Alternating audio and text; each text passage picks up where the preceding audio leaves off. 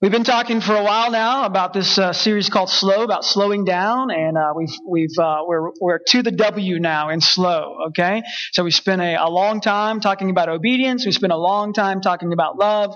We spent a short time, a simple time, talking about being simple, uh, not like uh, Martha, but instead maybe a little more like Mary, looking for those times where we can be present to God, present to people, those simple times. So as we're slowing down in life and we're we're thinking simply, we're thinking about loving uh, God, loving our neighbor as we love ourselves, as we're thinking about being obedient to Christ and Christ alone. We're slowing down in that. Now we come to this, this moment where I, I feel it necessary for us to slow down and worship God and God alone. And I know that we have some preconceived ideas of what worship is. Uh, we understand. In fact, uh, we've been taught for a while now, and I'm guessing most of your life, if you've been in the Southern Baptist Church, you've been taught that worship is what we just did. Uh, we sang. We sang uh, hymns or praise courses, worship songs. Uh, we have a worship leader. And so we, we, uh, we kind of unite in that. We say that the song leader, the worship leader, he's the one that's leading us in worship. And our particular worship leader or song leader or associate pastor of, of music and, and uh, instruments, uh, we, he's not going with us daily, walking beside us, leading us in worship daily. So we have to take that and we have to say, okay, what, what does it truly mean to worship? About a year ago, we, we talked a lot about this. We talked about the who of worship, the what of worship, the why of worship, uh, the other W, the where of worship. We talked about those things about a year ago. You probably have forgotten all about that. You're thinking, was I even here a year ago? Did I, did I attend this church? Was I a member of this church a year ago? Uh, was I even around a year ago? Because I have forgotten. In fact, I forgot what we talked about last week. So thanks for reminding me about obedience.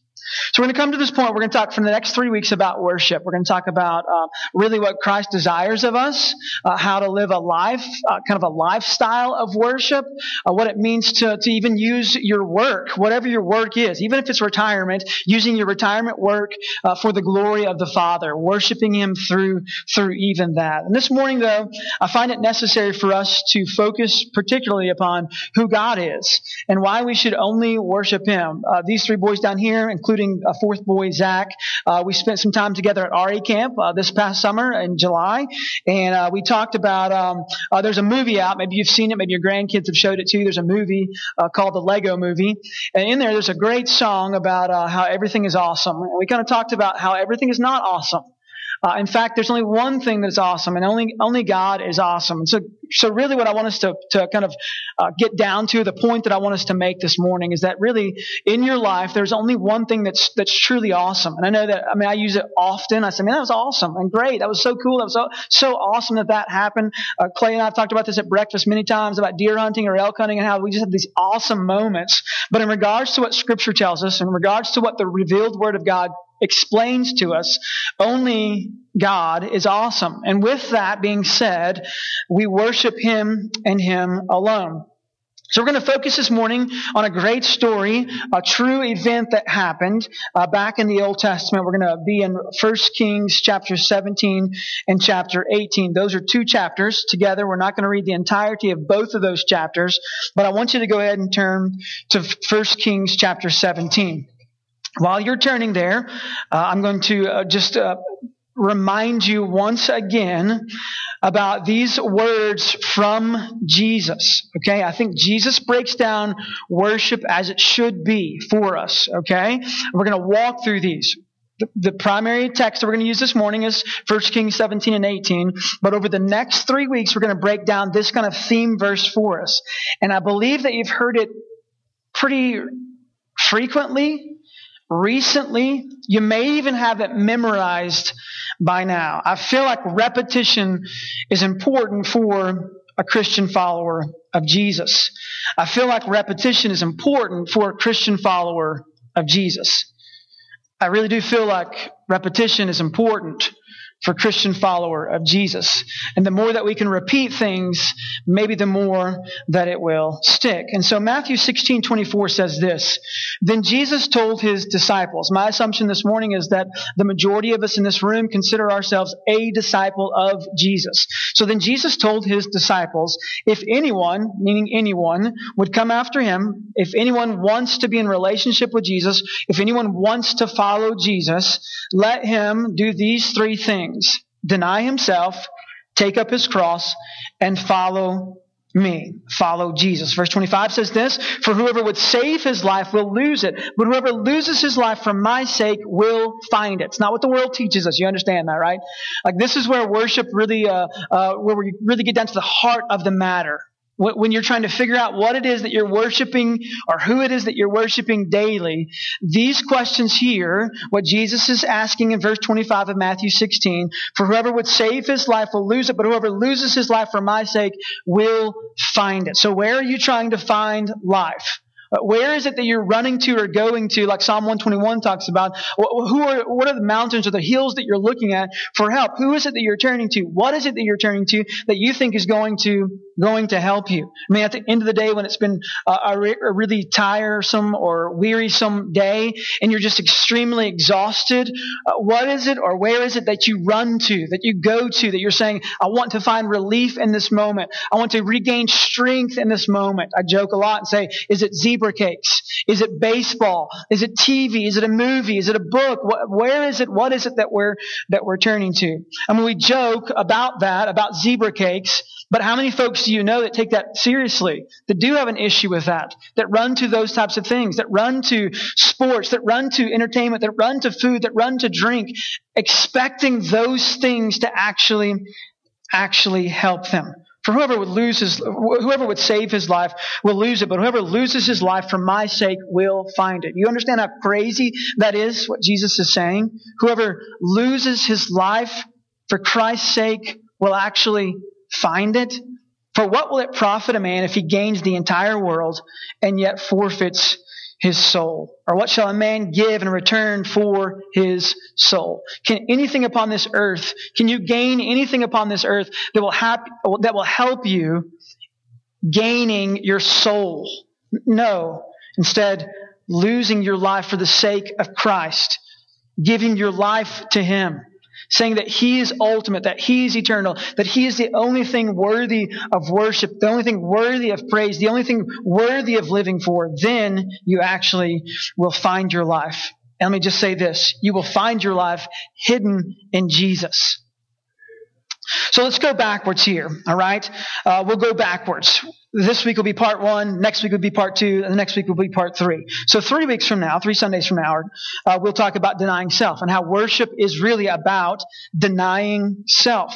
That it's not about me. Worship is forgetting about self and offering your life as a servant sacrifice to the Lord. Denying self. Worship is about denying self. It is not about you. I mean, how many of us said in, in worship a number of times, I'm guilty of this. I, I said it on, on Wednesday when the worship team was practicing. To God be the glory is my favorite hymn.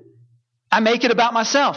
I'm sitting down here or standing down here singing I'm like, I love this song. This is my favorite hymn. And then we sing We Fall Down. I think, man, this ties into scripture so perfectly. We Fall Down. And I remember at camp when the worship band was playing this and Chris Tomlin was singing and he had this cowboy hat and he was waving and man, We Fall Down was just a great song, a great experience. I remember encountering God at that moment because of, man, these are my favorite songs. What did I make worship about?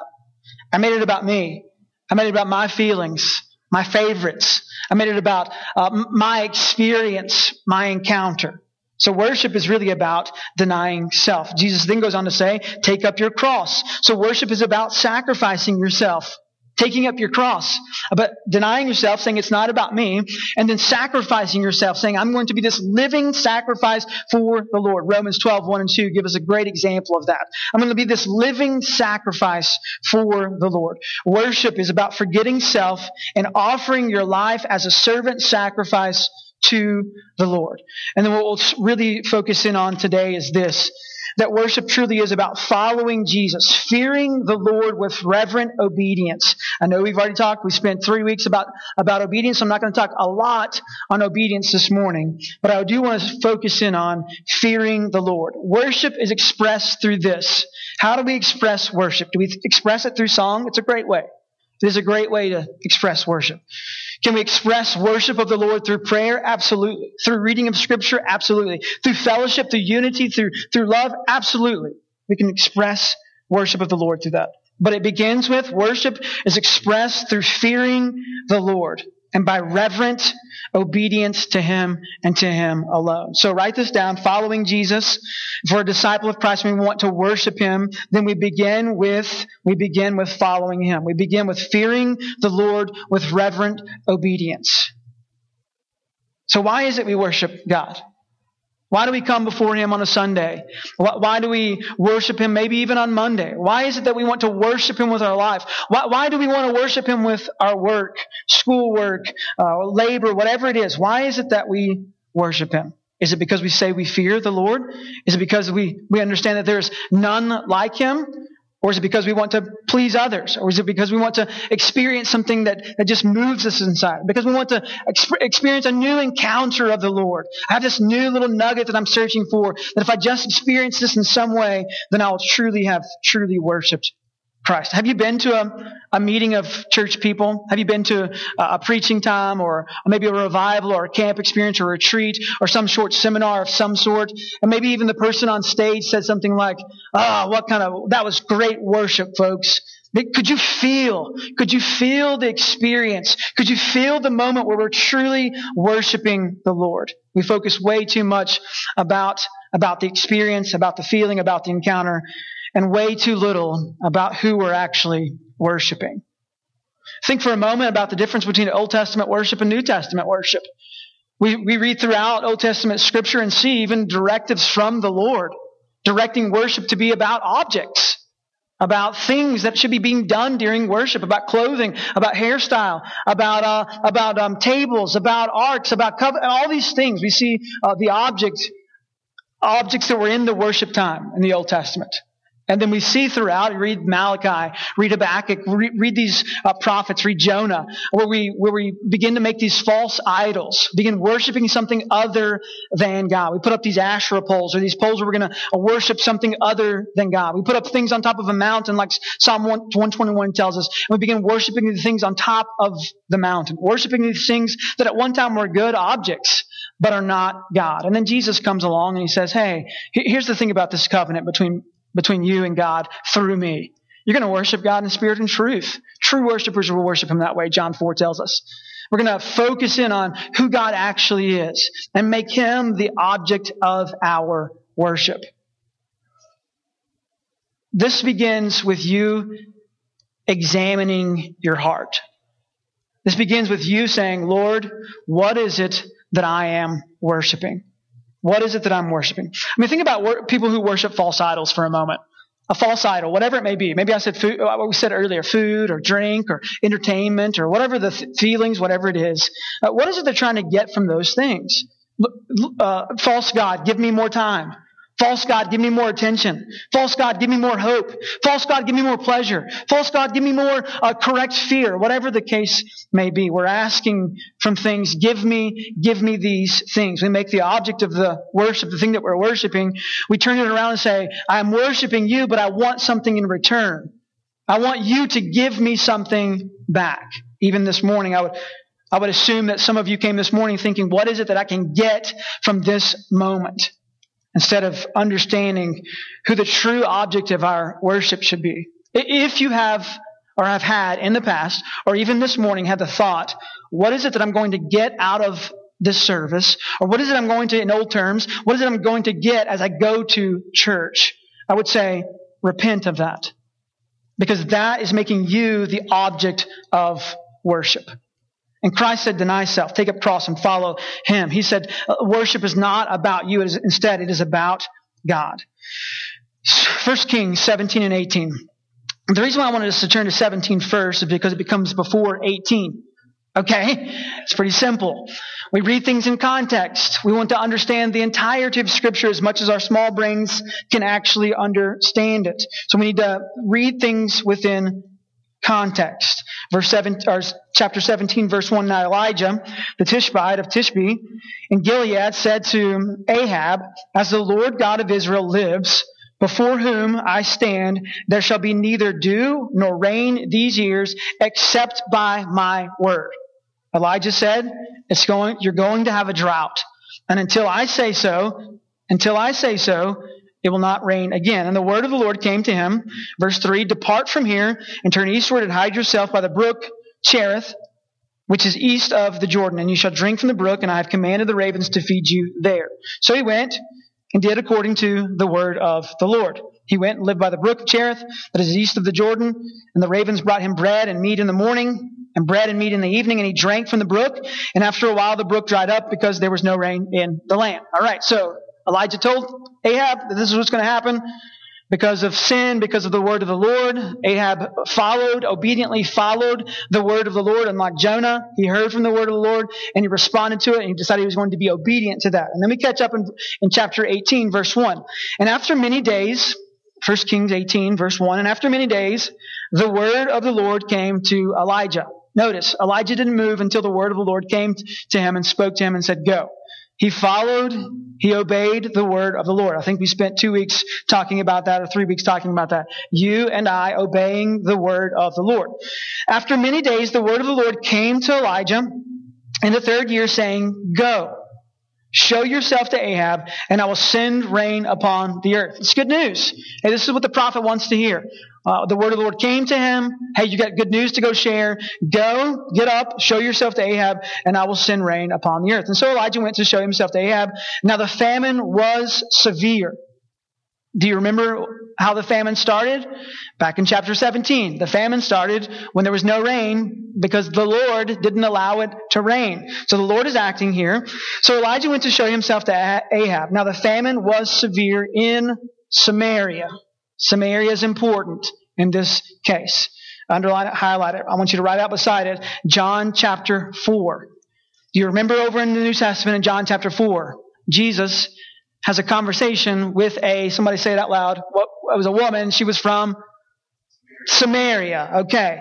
Jesus had a conversation with a lady from Samaria. And this lady from Samaria thought it was important uh, because of tradition had been taught to her that worship of God should happen where? On a mountain in Samaria. She'd been taught that, that this is where this is where worship happens. Now the famine was severe in Samaria, and Ahab called Obadiah, who was over the household. Now Obadiah feared the Lord greatly. This is great. What, what a thing to be known as. Someone who fears the Lord greatly. He's astonished at the Lord's ways. He's amazed at the Lord's ways. We oftentimes don't use it in our word, in our language today. Uh, we, we say things like, uh, how was your day? I hope you have a good day. Hey, the Lord bless you. Like, but how many times this past week did the Lord, did you say to somebody as they're leaving you, hey, the Lord bless you, but also you better fear him? Uh, that's not something that we say in our world today. In fact, we've taught ourselves not to be fearful of anything. We fear no one. Have you seen our army? Have you seen our military? Have you seen who we are? Have you seen our greatness, our power, our might? Have you seen who I am? Do you see the strength that I have? We've been taught not to fear anyone. Obadiah, he fears the Lord greatly. Verse 12. Skip down to verse 12. And as soon as I have gone from you, see, uh, uh, Elijah told Obadiah, go tell King Ahab I'm here to tell him some, something. As soon as I have gone from you, the Spirit of the Lord will carry you and I know not where. And so when I come and tell Ahab and he cannot find you, he will kill me. Obadiah is speaking here. Remember, he greatly fears the Lord, but just a few verses later, this title of I greatly fear the Lord, or you greatly fear the Lord, just a few moments later, he, be, he begins expressing his fear toward someone upon the earth. I, I thought you greatly feared the Lord. Well, I do greatly fear him, but I a little bit fear people. See, see when we worship God, one of our heart dilemmas is we fear people and people's thoughts about us more than we fear God and His thoughts about us. So, worship, first and foremost, when we talk about worship being fearing of the Lord, we come to an understanding that nothing upon this earth is greater than the Lord, and we should fear Him and Him alone.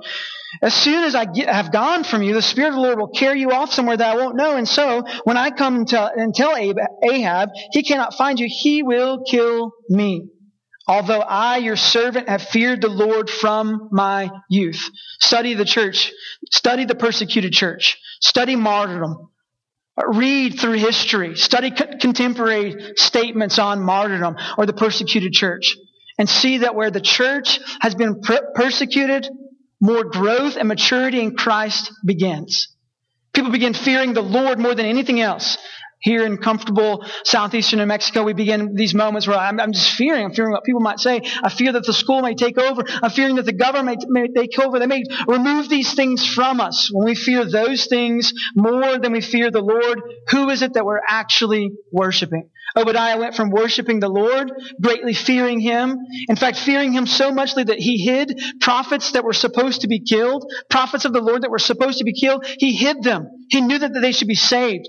He went against government rule. He went against Ahab's uh, decree. He went against that. Yet in this moment, he begins fearing people instead of God. Verse 14, and now you say, Go, tell your Lord, behold, Elijah is here and he will kill me. And Elijah said, As the Lord of hosts lives, before whom I stand, I will surely show myself to him today. Where did the prophet Elijah point Obadiah to? You fear people, but let me remind you who we're serving. As the Lord of hosts lives, worship is about fearing God and God alone. Saying He is it. Reminding yourself and reminding others that it is the Lord who lives. So Obadiah went to meet Ahab and told him, and Ahab uh, went to meet Elijah. I love it. He was convinced again. I'm fearing. I'm having this moment of fear. I'm fearing. Uh, I'm not putting fear where it should be, or placing it upon the object that it actually should be placed upon. But instead, I'm fearing people. And then Elijah speaks truth. Here's what the Word of God reminds us that He is the Lord of hosts, and He lives. He lives. Verse 17, when Ahab saw Elijah, Ahab said to him, Is it you, you troubler of Israel? Uh, remember back in chapter 17 when Elijah brought this word that there's going to be famine, there's going to be drought. Ahab's, Ahab is placing blame. We're all a victim around here because of you, Elijah. You're the troubler of Israel. And he answered, I have not troubled Israel, but you have. And your father's house, because you have abandoned the commandments of the Lord and followed the Baals. Now therefore send and gather all Israel to me at Mount Carmel and the 450 prophets of Baal, and the 400 prophets of Asherah who eat at Jezebel's table. So Elijah's picking a fight. He's saying, hey, it ain't me. It ain't me that's caused the problems. I've been obedient to the Lord. I've been following the Lord's commands. It's you. You've brought this curse upon Israel. You've brought this curse upon, upon your house or your father's house. It's you and those 450 prophets of Baal and the 400 prophets of Asherah who eat at, by the way, Jezebel's table. Not the Lord's table, but instead they eat at Jezebel's table. We could spend, uh, that's enough right there in itself for a sermon, but we're going to continue on. So Ahab sent to all the people of Israel and gathered prophets together at Mount Carmel. And Elijah came near to all the people and said, How long will you go limping between two different opinions? I love that. What a great opening statement in an argument. What a great moment in this sermon that Elijah is getting to uh, actively preach and live. And Elijah came near to all the people and said, "How will you go? How long will you go on limping between two different opinions? How long will you waver there? How long will you stand there not knowing what side of the fence you're on? When will you decide that the Lord is the Lord? What does he say? If the Lord is God, follow him. But if Baal, then follow him. Make a decision. No longer waver back and forth. No longer limp along. Hey, what's wrong with you? I just can't make a decision. Make a decision. Is the Lord Lord? Then follow him. If he's not Lord, quit pretending. Quit pretending that you're just going to hang on to him for a moment. But instead, uh, the Lord is a, is a God, our God is a God who wants 100% of us, all of us. You will return to me, Jeremiah 24 7. You will return to me with all your heart, all of who you are. The whole enchilada, not just a little bit of it, but the entire thing. You will return to me with all that you are. How long will you go limping between two different opinions? And so, because of this, because you're wavering back and forth, maybe someone in this room this morning is wavering back and forth. I've seen the Lord act. I've seen Him, but I'm just not sure yet because I'm, I'm experiencing hope from these things also. I'm experiencing peace from these, these things also. These things give me pleasure as, as well. I'm wavering back and forth. Just like we talked about last week. Is God's word really the answer? Is he, was he really the answer to the Ninevites' problems? Is he really the answer to the problems that you face? Is he really the answer to the problems that your coworkers or kids face? Is he really the answer? And if he is, Give him your entire life. How long? How long will you waver between two opinions? If the Lord is God, follow him. But if Baal, then follow him. And the people did not answer him, right? Because they're on the fence. They don't know how to answer him. They did not answer him a word. And then Elijah said to the people, I've got an idea. I, even though I only, am left a prophet of the Lord. I'm the only one. But Baal's prophets are more than 450 men. So let two bulls be given to us. And let them choose one bull for themselves and cut it into pieces and lay it on the wood be put on the fire and put fire to it. Sorry, but put no fire to it. And I will prepare the other bull and lay it on the on the uh, on the wood and put no fire to it. And you will call upon the name of your God, and I will call upon the name of the Lord. And the God who answers by fire, he is God. And all the people said, It is well. It is well spoken. So be it. Amen. Let's do this. Let me just side note Matthew 4 7 reminds us from Deuteronomy, Jesus reminds us as he's being tempted in the wilderness, that it's not a good idea to put the Lord to a test. Thankfully, Elijah wasn't just burned up with everything in this moment, but it's not a good idea to put the Lord to a test. I'm not telling you to go home and say, Lord, I'm going to put you to the test. I'm about to cut up a bull or, or my dog, whatever I have available. I'm going to cut it up and I'm going to ask you to rain fire from heaven so that I may quit wavering back and forth. No, Jesus reminds us that it is not a good idea to put the Lord to a test. But in this case, the people thought it was a good idea. And so they put the Lord to a test. Verse 25. Then Elijah said to the prophets of Baal, Choose for yourselves one bull and prepare it first, for you are many, and call upon the name of your God, but put no fire to it. And they took the bull that was given them, and they prepared it and called upon the name of Baal from morning until noon. Like, we've only been here a short time. I mean, some of you have been here since Sunday school, but we've only been here a short time. And I know already you're thinking this sermon's already too long. But can you imagine priests doing their priestly duties and calling out and praying? Some of you thought already, I'm just going to call it right now. Some of you thought Zach prayed too long already this morning. Like, oh, he prayed so long. Why do we have to pray so um, from morning, from breakfast until lunch? That's too long, all right? So people are getting antsy. From morning until noon saying, Oh, Baal, answer us. But there was no voice and no one answered. Have you had that moment where you begin thinking, what am I doing? Things aren't going right. So you, uh, I love what uh, uh, one author says. Uh, you begin treating Scripture like uh, like it's the uh, what's it called, Zach? We talked about this, like the tab, not the tabloids, but the astronomy stuff. No, astrology. Yeah, okay. You start treating it like it's uh, like your horoscope. That's the name of it. Yes, thanks, Zach. Uh, you start treating it like your horoscope. Like, well, okay, what did I do wrong? Let's flip through here. Okay, this is what I should have been doing. Let me recreate this scenario. So maybe then the Lord will answer. And so Elijah, he began to mock them because he's a good preacher. He's a good prophet. This is what you do. Begin mocking those who are against God. At noon, I wish we, I wish there was more here. I wish it was like at noon while Elijah was eating his peanut butter and jelly sandwich and Cheetos and a banana and drinking water because he's healthy. About noon, he began mocking them saying, cry aloud, shout louder. For he is a God, right? He's, he's big and he's mighty. He's far off. He's not here among us. So shout louder, cry aloud. Either he is musing or reflecting or maybe he's just caught up in thought or maybe a better scenario is maybe your God that you're calling out to, maybe he's off relieving himself. Maybe he's on potty break. And if that's the case, maybe you need to be screaming louder. Or maybe he's on a journey. Maybe he took a trip on a little rocket ship somewhere. Maybe he's just not around. He took a trip somewhere. He's on a journey. Or perhaps, maybe the better example here, maybe is he's like most of us right now. He's asleep. And so he must be awakened. Wives, you know this, right? Like you've done this to your husband before. Honey, get up. Honey, get up. Honey, get up. You're yelling and like, how do they not hear me? How do they not hear me yet in the middle of the night when the toilet flushes? They hear everything. But right now, they don't hear anything. The baby's awake. Go change the baby's diaper. I don't hear anything. I'm asleep. That's what we're thinking here. The Baal, the God, the false idol can't be awakened. Where is he? Elijah says. He must be off somewhere else. You're not doing things correctly. And so, verse 28, they cried aloud. And it gets really detrimental here. It gets really scary, actually, because they get to this point where they don't know what else to do. They're at the end of their rope. They're at the end of their life. They have no other options. What should we do? And they cried aloud and they cut themselves after their custom with swords and lances until blood gushed out upon them. Maybe it's our fault. We start cutting ourselves and we're going to pour our own blood, thinking maybe if we pour our own blood out, then the God, whoever we're serving, will answer us.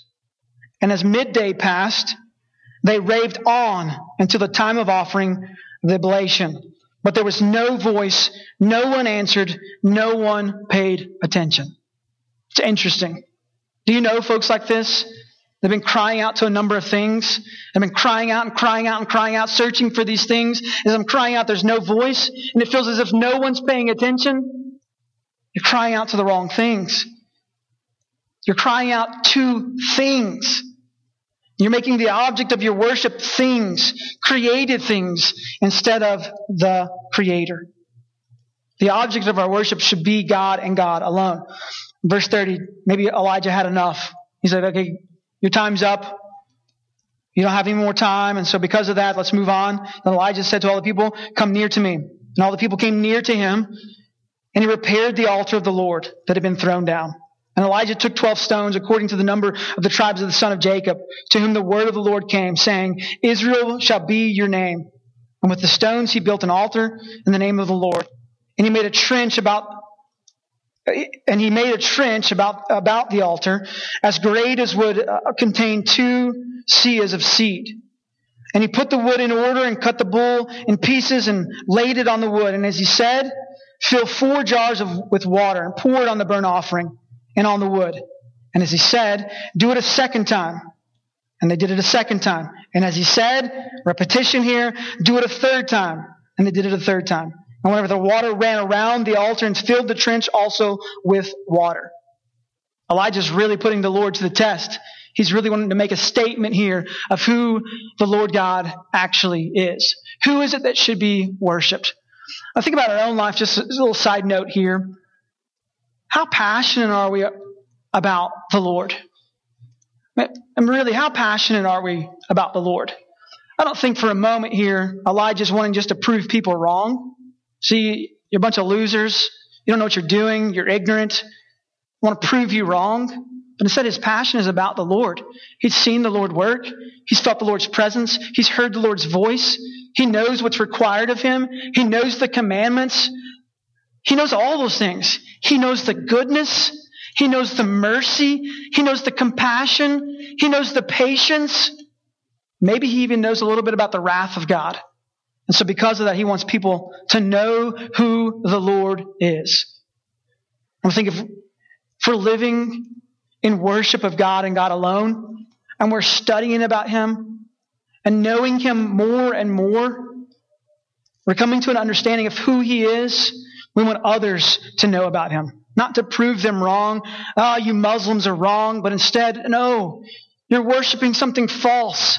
You need to know the one true God. You need to understand His mercy, His love, His compassion for you. You need to understand His forgiveness for you. His desperation for you that He would send His only Son to save you and rescue you. Not to prove you wrong, but to, to give you an understanding of who the Lord is. Fearing the Lord and the Lord alone. Ed Welch says this, one of the great blessings of the fear of the Lord is that we we begin to think less often about ourselves. Elijah didn't do all these things because he was a great prophet. He wasn't thinking about himself. Oh, dig the, dig the trench deeper. Let's do this. Let's, let's pour water on here for my sake. The Lord, the Lord's table, the Lord's altar, the Lord's going to do all this. One of the great blessings of the fear of the Lord is we think less often about ourselves. When a heart is being filled with the greatness of God, there is less room to question what are people going to think of me. You think even for a moment Elijah thought this as he's building this altar, as he's digging this trench, as he's giving commandments about how many jars of water to fill up? Do you think in this moment he's thinking, I'm really concerned about these 450 prophets. I'm really concerned about what they think about me. I'm real concerned about what Obadiah might think about me after this. I'm real concerned about what Ahab might think about me after this. No, his thought is on the goodness and greatness of the Lord. Ed Welch goes on to say, if you've ever walked among the giant redwoods, you will never be overwhelmed by the size of a dogwood tree. Or if you've ever been through a hurricane, a spring rain is nothing to fear. And if you have been in the presence of the Almighty God, everything that once controlled you suddenly has less power. And this is why we worship God and God alone. It's one thing to have all. Oh man, all. Man, I have so much all of the Lord, and all is good, but all must be led, must lead us to faith, and faith must lead us to action. Verse 36, and at the time of the offering of the oblation, Elijah the prophet came near and said, O Lord. As you're examining your heart and you're thinking about worship and what you're worshiping, false or true, if you're not beginning with, oh Lord, but you're beginning with, oh me, probably worship is about you. Oh Lord, God of Abraham, Isaac, and Israel, let it be known this day that you are God. When you sang this morning to God be the glory, was your thought like mine? I love this hymn. What a great hymn. Or was your thought, oh God, how great you are? Let it be known how great you are. To God be the glory. Let it be known this day that you are God in Israel, and that I am your servant, and that I have done all these things at your word. I'm following your word. I'm your servant. You are God. I worship you and you alone. Verse 37, answer me, O Lord. Answer me that the people may know that you, O Lord, are God and that you have turned their hearts back. What's your prayer? What's your heart when it comes to worshiping God? Are we to a point?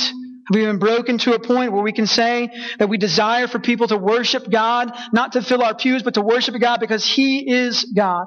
Do you want the world to know about Jesus because it makes you feel better? Or do you want the world to know about Jesus because you understand who Jesus is? Because you know about the compassion, the mercy, the forgiveness of Christ. And you want their hearts to be turned back to Him because He is worthy of that. And then this is what happened in verse 38.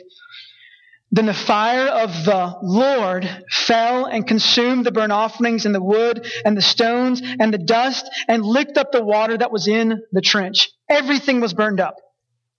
And when all the people saw it, they fell on their faces and said, The Lord, He is God.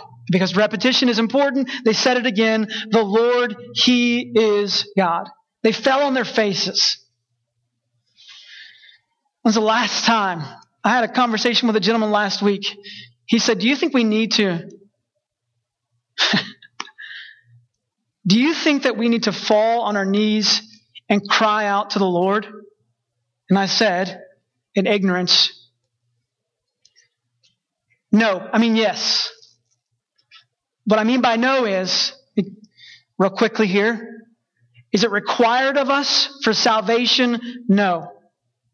Is it desired of us because of how worthy our God is? Yes. So fall on your knees. Cry out in desperation to the Lord because He's worthy of that. But don't think about falling on your face and crying out before Him. The Lord looks at you and says, Oh, how much better you are than these people. Instead, He sees your heart. He knows it just like He sees the other people's hearts. And He says, This person and this person are both worthy of my love.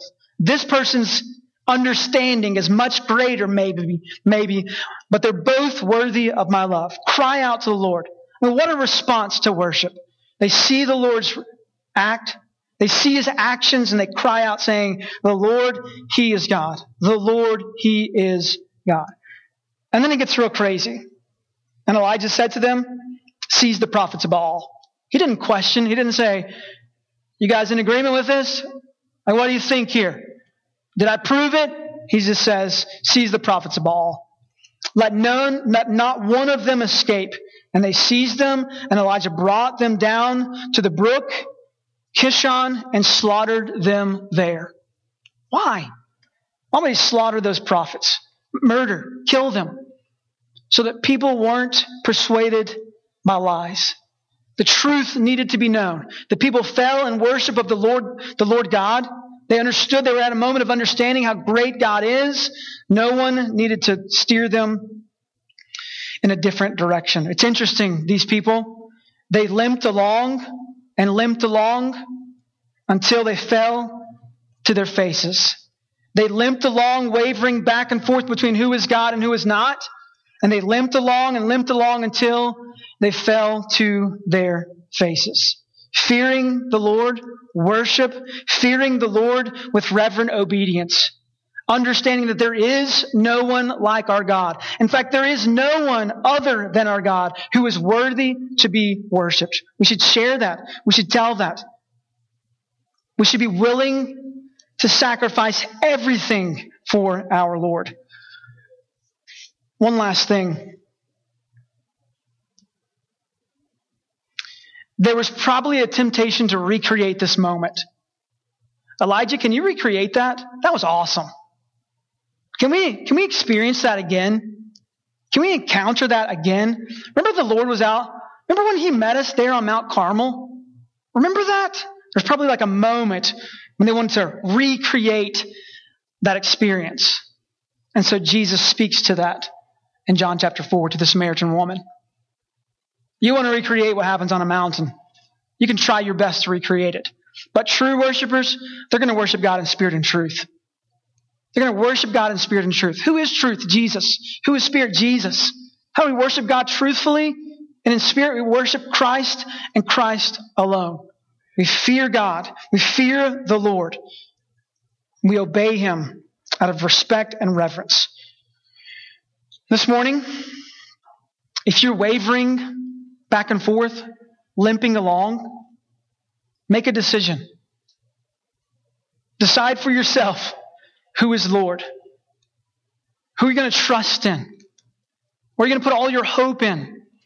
Trying to gain something from things of this world or trusting in our Savior Jesus? Make a decision, no longer limp along. And if you're not limping along, but you're walking like Psalm 16:11, you're walking beside the Lord in fullness of joy in his presence, share that. Be like Elijah. Share that with someone. Can I tell you about the Lord God? the Lord God. Be repetitious about it. I'm not telling you to go dig a trench, create an altar, recreate this scenario. Tell them about this scenario. Tell them about this moment in history. Tell them about another moment in history where Christ took God's wrath upon himself so that we may be able to worship, so we may be able to say, We cry, Holy, holy, holy. That we may be, be able to join with other followers of Christ and sing these. What Christ has done has given us opportunity to be righteous and to be in the presence of the righteous one. And so we fear him and him alone. Slow down this week and worship God and God alone. Let's pray. Lord Jesus, thank you so much